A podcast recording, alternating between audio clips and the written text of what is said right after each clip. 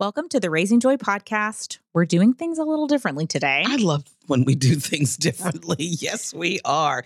Instead of interviewing a guest, as we normally do, today we're sharing our very first live recording of Raising Joy. That's so much fun having that live broadcast. It was so much fun. So, we are officially a real podcast, Yep. and we recorded this episode on September 29th at the beautiful Isis Theater in the Fort Worth Stockyards. Our guest was author um, Andrew Solomon. Gave a powerful talk. This is the recording of the conversation we had with him afterwards. We really hope you enjoy it. Stress, anxiety, and depression are skyrocketing among children and teens. And Cook Children's healthcare system is on a mission to bring these topics into the light. I'm Winnie King. And I'm Dr. Kristen Perch. If you have kiddos in the room, now is the time to put on those headphones. Some of the topics we'll be discussing will not be suited for young ears. This is Raising Joy. I I wanted to say um, thank you for a honest, hard look of what it is like um, to go through depression or to support someone who is chronically depressed or suicidal. Thank you for using your voice and your talent and your knowledge to raise awareness about that. As a psychiatrist, I can't say thank you enough Thank you. for bringing this conversation to our community.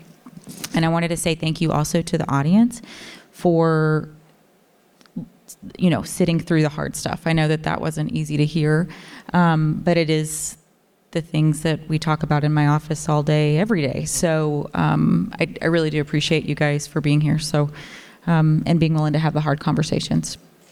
And it is ugly. Thank you. Thank you. So help me understand how you got to this place of writing about suicide, attempted suicide. How did you get to that point?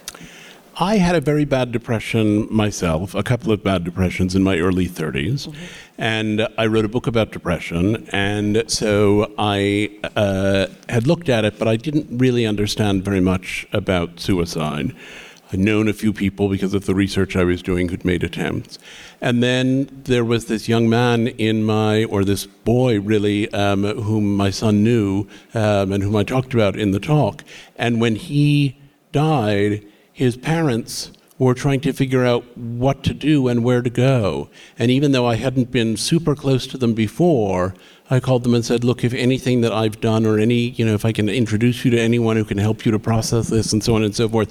And then his parents were so compelling. I mean, the stories were very condensed, even though they may have seemed interminable, but they were they were very condensed. But his parents, his mother in particular, was so compelling and so brilliantly articulate, and I felt like something had to happen with the anguish that she had. And she said to me, Will you write about this? She said, Nobody knows anything about it. We were lost. And then I started working on an article, and I called my the editor of the New Yorker, where I write, and he said, Okay, he said, but I don't want this to be a story about children of privilege and what a rough time they have. He said, Go out into the world and try to find out what's going on with all kinds of people. And so that was what I did. I went and started talking to people, and the more I talked to people, the more I thought this is everywhere, and no one knows what to do. I mean, aside from the sort of basic bring your child to the emergency room, no one has any idea what to do. And I felt, even though it's obviously a grisly topic and it is not fun to sit and write about, I thought I'd better try to write something. How did these stories impact you personally, though? Oh, the stories are tough. Um, I mean, you know, most of these people I've interviewed multiple times over a period of time. I've come to feel close to them in one way or another.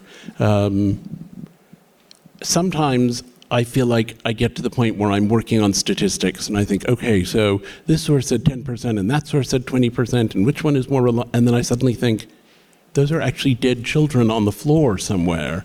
And I get overwhelmed by it again. And the actual encounters with these families, you know, they're very brave. And I've said to people, which I haven't necessarily said with everything else I've written, I have not worked to persuade anyone to talk to me. I've said to everyone, if you would like to talk about this, I would love to hear what you have to say and I will write about it. I said, if you don't want to talk about it, then don't. Um, and it's been a, it's been an education. Absolutely. So I first encountered your work in the New Yorker article Unthinkable, And I was just struck. I well, I have a confession. I didn't understand that you were a psychologist. I didn't know that he was Dr. Andrew Solomon. And I read the article, and I, I was like, how does this writer understand the scope of the problem, and then all of the complexity, which you touched on, or that we talked about today, with the bullying, the social media, the differences in the minority groups and how it affects the LGBTQ community, like all of those things. I was like, wow, he really gets it. And so it was very refreshing to me. What I was struck by is one, Jamie reminds me of so many of my patients, as does Seven. I don't, I don't have a patient with his specific um, issue, but the way that the medical complexity um, impacts your mental health, very much a part of my world. But I was just struck by, you know, that you got the topic, and um, but I was just curious, um, how is Jamie's family doing now? Like, how are they doing? So I haven't been so much in touch with Jamie's family um, recently. Um, I mean, I think they have carried themselves with enormous dignity, and I think that they are doing as well as it's possible to do. But I think they're, you know, one is damaged after this. I mean, when I wrote about depression, I could have a sort of cheery little thing at the end that said, you know, you never would have wanted to be depressed, but actually you can learn a lot from it. And when I wrote about um, disability and difference, I could say, well, nobody would choose to have a disabled child. Actually, having one broadens your understanding of humanity. There isn't a hidden upside here. There is nobody who says, oh, actually, I'm really glad that this happened to my child or that my child did this, however it is that it's phrased. So the feeling that I've had is you know, of course, there will never be any recovery, but they are bravely going on, and especially because Jamie had a younger sister, and the parents have had to keep going so that they can take care of that girl and make sure that she comes out as intact as possible. I can't imagine that there isn't a person who's sitting out here who will listen to you and who is a parent that didn't hear some of those stories and think back to their own lives and their own children. What am I missing? Is there something I need to talk about? Is there something I need to see? What one of the things that really got me is saying that talking about suicide does not cause suicide. Do you um, and do you encourage parents to have the conversation? About suicide to their own children because it, it's it is scary. I don't want to talk about it because I don't want them thinking about it, and I don't want them thinking about it. I don't want them to do it. Well, um, I should say that I have children who are in the general age bracket that I'm looking at, and that the process of doing this research has been the scariest thing that I've ever done because, of course, it fills you with terror of what could happen to you. Um, it's a matter of understanding how to talk to them about it, when to talk to them about it. What do you say to little kids? What do you say to bigger kids? What do you say to a kid who you think might be suicidal? What do you say to a kid you just want to help to understand? Yes, it's very important to talk about it because the burden of secrecy is frequently the last straw that breaks the camel's back, and you have to free them from that but you don't want to sort of sit down and talk about it every night at dinner. Yeah. And I try to not do that with my own kids, even if it's what I've been doing all day. Yeah. Yeah. it is hard to turn it off. You know, it's not like there's some switch. I would love to pretend that there is, but there just really isn't. Um, so I know that the article Unthinkable is getting expanded into a book that you're writing now. Um, when will the book be released? I've promised to turn it in next December, so December of 23, and it will come out sometime in 24. Okay. What would you say is the number one? And I know there's a lot of stuff, but what would be one of the number one things you would point to that says that really does cause youth suicide or attempts? Well, I think that the cause that's most around us right now is social media. I mean, I talked about it a good bit in the talk, but I really think that the danger of social media, and I think parents often, and I include myself in this category, don't recognize how dangerous it can be because for some people it isn't dangerous at all. But as somebody said to me when we were talking about this, they said, okay, some people really enjoy it. And for other people, it drives them, if not to suicide, which is mostly what I was talking about, but it drives a lot of people into depression. They have shown that um, if you measure in adolescent girls the experience of being on Instagram, that if you have an adolescent girl, no matter who she is or how popular she is, by the end of 10 minutes on Instagram, she registers as having lower self confidence than she did when she started. So I think that's a really serious problem. And as someone said to me, you know, the fact that some people are having a good time is not a good excuse for something that's killing other people. And I think it could be managed and regulated. It's not that I think we should get rid of social media or that I think we could get rid of social media. But there could be more information for parents. There could be more information for kids. These algorithms could be changed. Steering people toward suicide information could be altered. Steering people toward all kinds of other neuroses could be uh, brought under control. It's just it's a, an out of control situation right now, and it needs some regulation. I think especially for young people because their brains don't recognize that the picture that they see is a small fraction that is edited and filtered and all of those things. They think, oh, this is the life that they have all the time. We all know, like, we all have that objective sense because of brain development to know that that's not actually reality. Like, this is a carefully curated image, but um, teenagers just don't get it. And so I think, and then also, whenever you said that the bullying continues, I think that that also plays a huge role, um, you know, in, in teenagers' mental health because whenever if you wanted to say something to someone whenever I was growing up, you had to say it to their face. But now you can type it or you can text it, and, and it takes a lot less courage. So um, I think that the role of social media is huge for teenagers. And, and, one doctor I was talking to recently, I said to him in this context, I said, you know, there also used to be the fact, I said, you could get away from the people who bullied you. I said, you also got away from the daily news. You know, you read the mm-hmm. newspaper in the morning, you watched it on TV at six o'clock, that was it. It wasn't sort of constantly pinging into your phone. I said, between the people they're at school with and the information from outside, I said, the world is just constantly intruding into their lives. Mm-hmm. And he said, no, it isn't. He said a simulacrum of the world is intruding. He mm-hmm. said if the mm-hmm. world were intruding, they might be able to handle it. He said, but you can't fight or do anything about a simulacrum. Mm-hmm. You know, and when you talk about bullying, um, the thing that struck me when you said the bully, the mm-hmm. perpetrator, is sometimes the person who commits suicide. And I think mm-hmm. that, you know, we've done this a long time, and that's the first time I've ever. It's both. You know, Okay, see, that's the first time I'd ever heard that. Is that I know the person who is being bullied, but the perpetrator. But actually, when you sort of get into it, if you talk to people who are bullies, um, and I use, you know, that's a, a, word with a lot of wide meanings, but people who are bullies are not very happy people. Yeah. You know, you somehow think they're the ones with all the power, but actually, mostly people don't like them. Maybe people are afraid of them and play up to them, but people don't like them. Um, they don't know what really to do most of the time with the power they have. I mean, there's a lot of stress and tension around bullying. So I had never known it either until I started doing this work. But once I started thinking about it, it actually makes sense. We have a question from the audience. Um, an audience member wants to know can you talk about compassion fatigue, how to preserve oneself while doing the work with adolescents or being a parent going through it? Great question.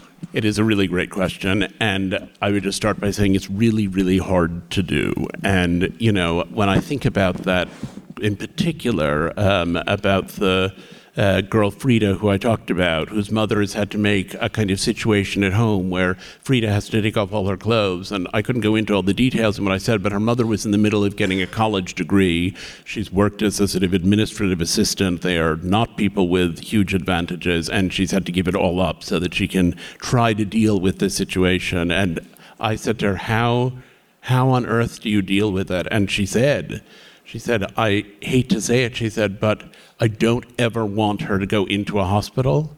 But when she's in a hospital and someone else is taking care of it, I can breathe again.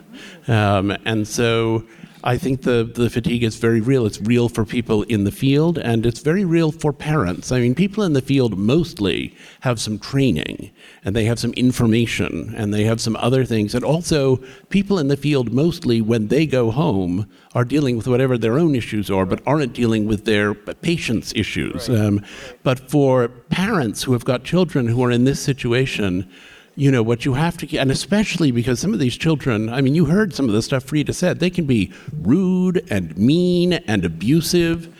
It's so hard to go on being kind to them and yet it's you have to keep reminding yourself they aren't doing it deliberately. This is who they are for whatever the reasons may be.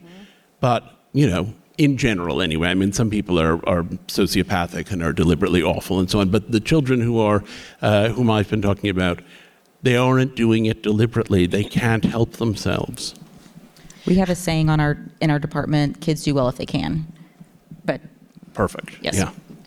How do we bring more attention to the fact that there are now so many black and brown children who are experiencing this and at such early age, between 5 and 12? I'm, I'm, I'm dumbstruck. How do we bring more attention to something like that?